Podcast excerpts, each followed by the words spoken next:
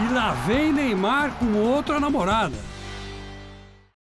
O polêmico Neymar virou manchete nessa terça-feira, de novo.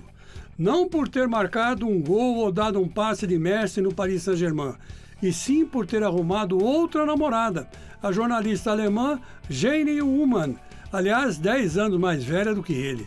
Não gosto de me meter na vida particular de jogador de futebol, mas o padrão de comportamento do rapaz continua o mesmo.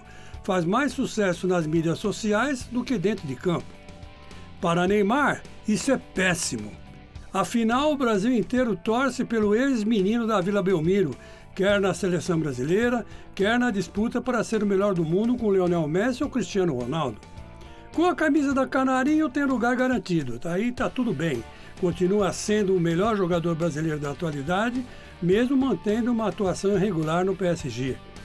Na corrida pelo melhor do planeta, a coisa já complica, pela simples razão dele não jogar tantas vezes quanto Messi e Ronaldo.